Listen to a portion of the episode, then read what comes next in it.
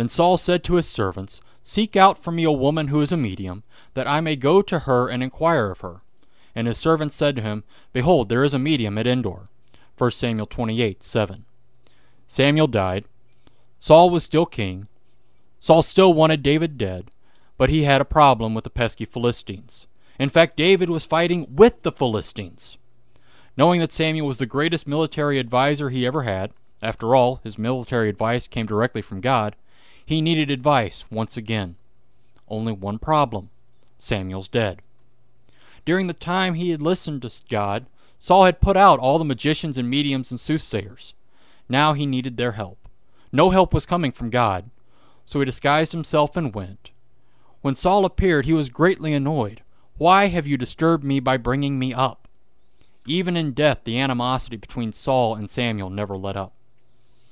Saul was another Bible character who always did things rashly. He never thought things through. He jumped the gun whenever he thought he knew what was coming next. Samuel shot him down by asking, Why then do you ask me, since the Lord has turned from you and become your enemy? What do you do when God becomes your enemy? You do the same thing you did the last time he was your enemy. You come to where he is promised to be, his word and his sacraments, and receive the gifts he gives there. Among those gifts are faith, salvation, and everlasting life. Saul thought he had it right by going to Samuel this time, but it proved to be further his undoing. It was too little, too late.